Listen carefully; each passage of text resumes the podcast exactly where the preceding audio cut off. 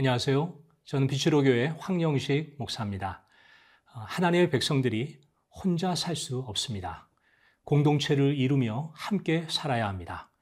작고 사소한 문제까지도 정의를 실현하면서 살아야 된다는 말씀입니다. 오늘 본문 말씀을 통해서 하나님의 깊은 임재 가운데 들어가시기를 부탁을 드립니다. 오늘 저희들에게 주실 하나님 말씀은 신명기서 21장 1절로 14절 말씀입니다.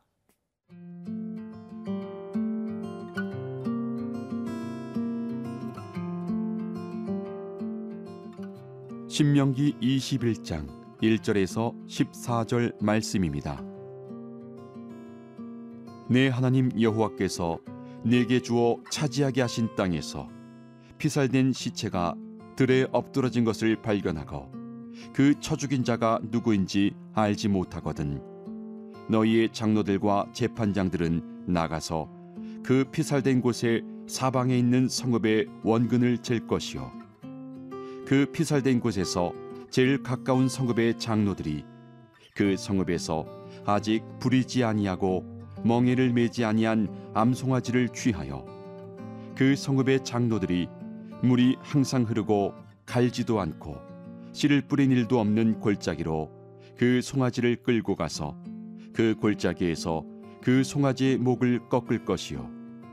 레위 자손 제사장들도 그리로 갈지니 그들은 내 하나님 여호와께서 택하사 자기를 섬기게 하시며 또 여호와의 이름으로 축복하게 하신 자라. 모든 소송과 모든 투쟁이 그들의 말대로 판결될 것이니라. 그 피살된 곳에서 제일 가까운 성읍의 모든 장로들은 그 골짜기에서 목을 꺾은 암송아지 위에 손을 씻으며 말하기를 우리의 손이 이 피를 흘리지 아니하였고 우리의 눈이 이것을 보지도 못하였나이다. 여호와여 주께서 속량하신 주의 백성 이스라엘을 사하시고 무지한 피를 주의 백성 이스라엘 중에 머물러 두지 마옵소서 하면 그 피 흘린 죄가 사함을 받으리니 너는 이와 같이 여호와께서 보시기에 정직한 일을 행하여 무지한 자의 피 흘린 죄를 너희 중에서 제할지니라 네가 나가서 적군과 싸울 때에 내 하나님 여호와께서 그들을 내 손에 넘기심으로 내가 그들을 사로잡은 후에 내가 만일 그 포로 중에 아리따운 여자를 보고 그에게 연연하여 아내를 삼고자 하거든 그를 내 집으로 데려갈 것이요 그는 그 머리를 밀고 손톱을 베고 또 포로의 의복을 벗고 내 집에 살며 그 부모를 위하여 한 달 동안 애곡한 후에 네가 그에게로 들어가서 그의 남편이 되고 그는 내 아내가 될 것이요. 그 후에 네가 그를 기뻐하지 아니하거든 그의 마음대로 가게 하고 결코 돈을 받고 팔지 말지라. 내가 그를 욕보였은즉 종으로 여기지 말지니라. 오늘 본문 말씀은 나 혼자만 하나님과 바른 관계를 맺고 살면 됐지 공동체가 나와 무슨 상관이 있는가 라고 하는 얘기에 대해서 영적 이기주의를 철저히 배제하고 있다는 말씀입니다. 1, 2차 세계 대전과 같은 각가지 어, 어, 전쟁을 겪으면서 죄는 개인의 문제만이 아니라는 사실을 우리는 깊이 깨닫게 되어집니다. 죄는 집단성 혹은 공동체성을 지니고 있다는 사실을 우리는 굉장히 깊이 어려운 일을 당할 때마다 느끼게 되어진다는 것이죠. 오늘 성경에 보면 아주 특이한 사건이 일어나고 있습니다. 피살된 시체가 들에 유기된 채 버려지고 있고 더군다나 그를 쳐 죽인 자가 누구인지 알지 못하는 미제의 사건이 오늘 본문 말씀에 나타나고 있습니다. 내가 죽이지 않았으니까 나와 상관이 없다. 그게 아니라는 것이죠. 오늘 이 율법은 하나님의 말씀은 시체가 발견된 장소에서 가장 가까운 거리를 측정해서 살인죄에 대한 책임을 지게 한다는 것입니다. 1절로 2절 말씀에 나와 있는데요.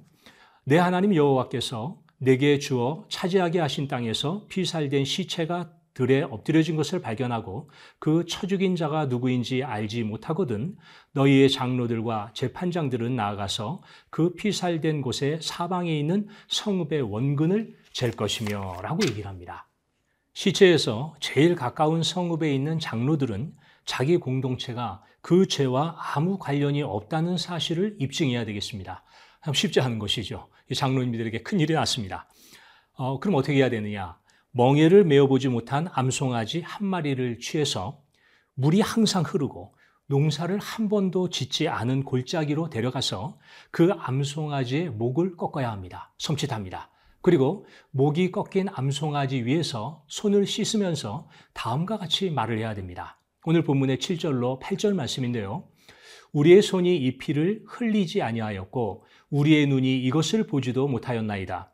여호와여 주께서 속량하신 주의 백성 이스라엘을 사하시고 무죄한 피를 주의 백성 이스라엘 중에 머물러 두지 마옵소서 이렇게 얘기하는 것입니다. 그러면 그 피 흘린 죄를 사함받게 된다는 것입니다.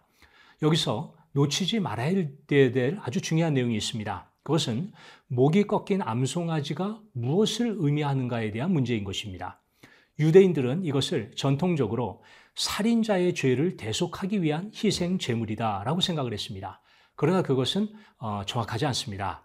아, 알지도 못하는 살인자를 위해서 왜 제물을 갖다가 제사장들, 그 장로님들이 드립니까? 옳지 않은 해석입니다. 그러면 맞는 해석은 뭡니까? 네, 이 의식이 서약적이고 맹세적인, 교훈적인, 결단적인 의미를 갖고 있다는 것입니다.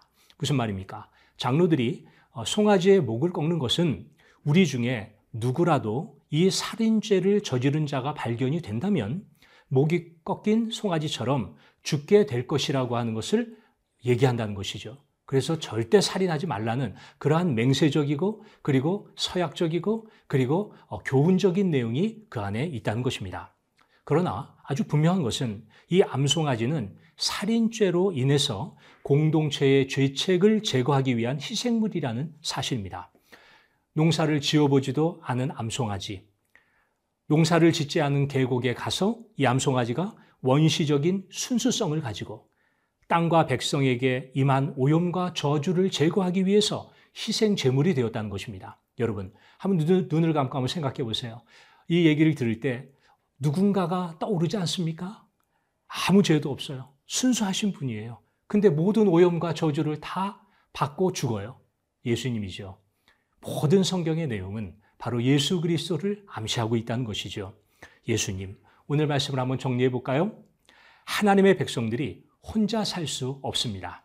하나님의 백성들은 공동체를 이루며 살아야 됩니다. 더불어 살아야 됩니다. 함께 살아야 됩니다. 그리고 하나님의 백성의 공동체는 작고 사소한 문제까지도 정의를 실현하면서 살아야만 된다는 것입니다.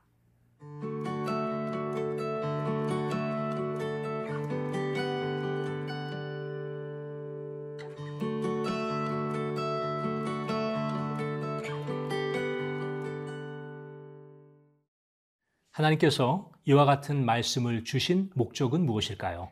이와 같은 규례를 주신 목적은 무엇일까요? 첫째 목적은 하나님의 공동체가 여호와 보시기에 정직한 일을 행하도록 하기 위해서 그런 것입니다. 신명기 21장 9절에 보니까 너는 이와 같이 여호와께서 보시기에 정직한 일을 행하여 무죄한 자의 피 흘린 죄를 너희 중에서 제할지니라 라고 얘기합니다. 정직한 일을 행하라고 얘기합니다. 사람이 태어나서 혼자 살다가 혼자 죽으면요.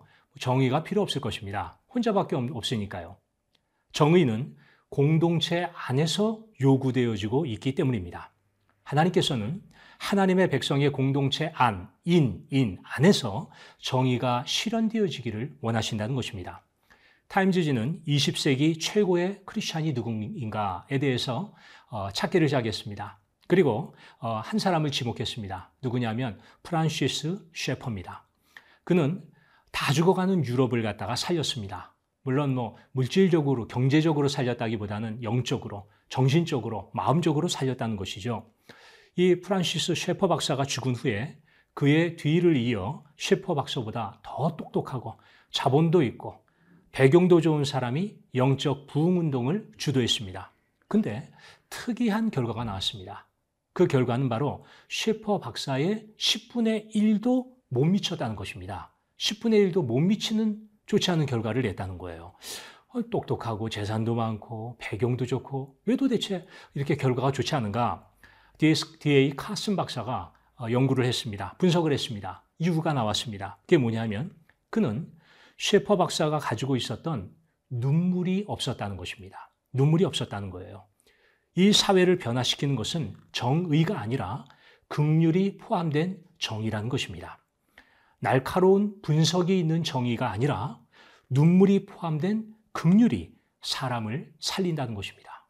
그러면 눈물이 포함된 극률은 무엇입니까? 네, 사랑입니다. 사랑입니다. 사랑이 저와 여러분들을 이 인류를 구원한다는 것입니다.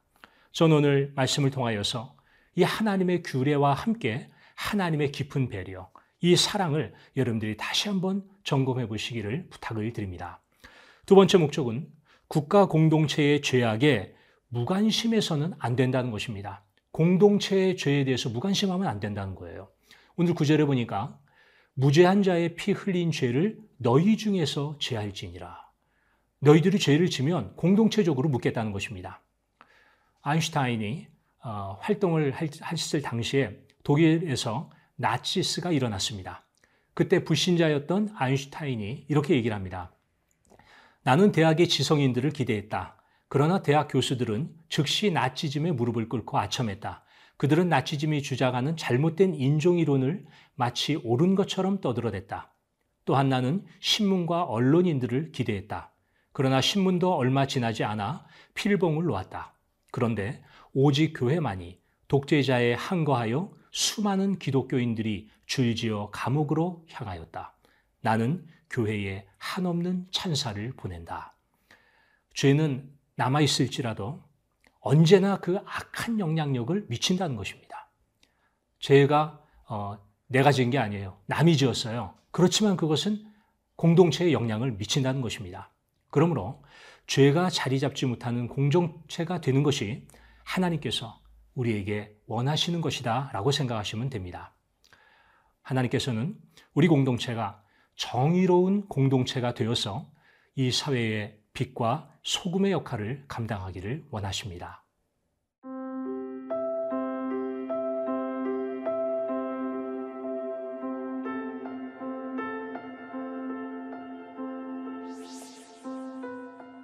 하나님의 말씀을 따라 정의를 실천하는 인생 살기를 원합니다.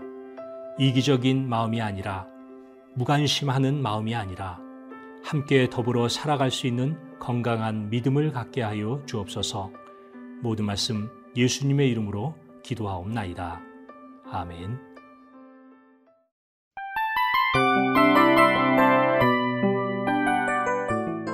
이 프로그램은 청취자 여러분의 소중한 후원으로 제작됩니다.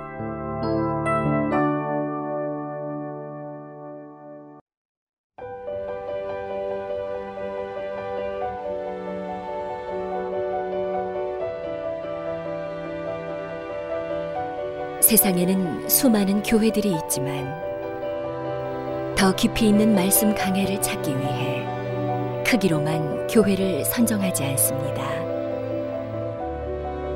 보다 좋은 영적 콘텐츠를 더 많이 나누기 위해 방송비를 받지 않습니다.